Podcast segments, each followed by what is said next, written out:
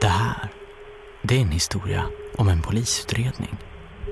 En utredning som börjar den 28 februari 1986. Ja, det är mord på Sveavägen. Prata med polisen.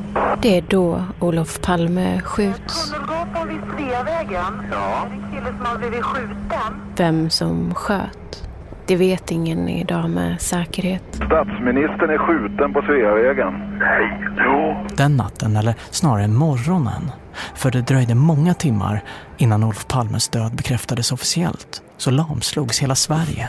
Statsminister Olof Palme är död. Först klockan fyra på morgonen nästa dag sände Rapport en extra sändning. Han mördades mitt i centrala Stockholm strax efter klockan 11 igår kväll. Polisen har ännu inga spår efter mördaren och motivet för mordet på statsministern är okänt. Först 34 år senare, 2020, lades utredningen ner. På en presskonferens där förväntningarna var omöjliga för polisen att leva upp till. Eh, Sedan 2017 så har det pågått ett, ett stort projekt med att digitalisera hela utredningen. Och det är först ganska nyligen som vi har kunnat läsa olika handlingar på skärm. Utredningen innehåller över 22 430 olika uppslag. I den här serien ska vi följa ett av de spåren. Cirka 90 000 personer ingår i utredningen. Det har hållits förhör med över 10 000 personer. Ett spår som var vid liv ända till slutet. Sydafrika, vilket jag personligen tycker är ett ganska intressant uppslag med tanke på att det är en ganska konkret motivbild. Och om Sydafrikaspåret var vid liv ända till slutet. Hur kommer det sig att man inte kom längre?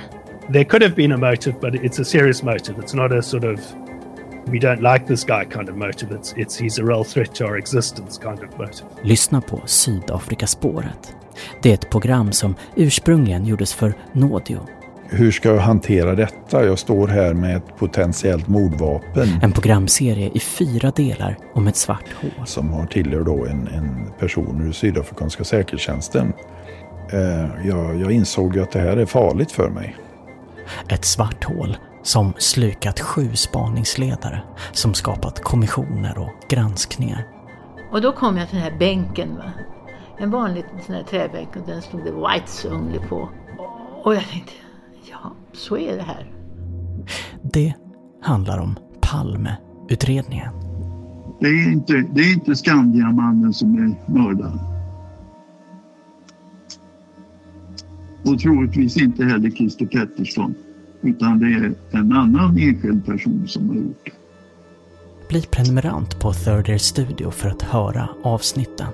Då får ni också tillgång till andra exklusiva program som bara finns för prenumeranter. Och jag, jag, för min del så tror jag att, att det är en viss person, men han är också död. Gå in på thirdearstudio.com eller gå in på avsnittsbeskrivningen för att läsa mer. Trevlig lyssning.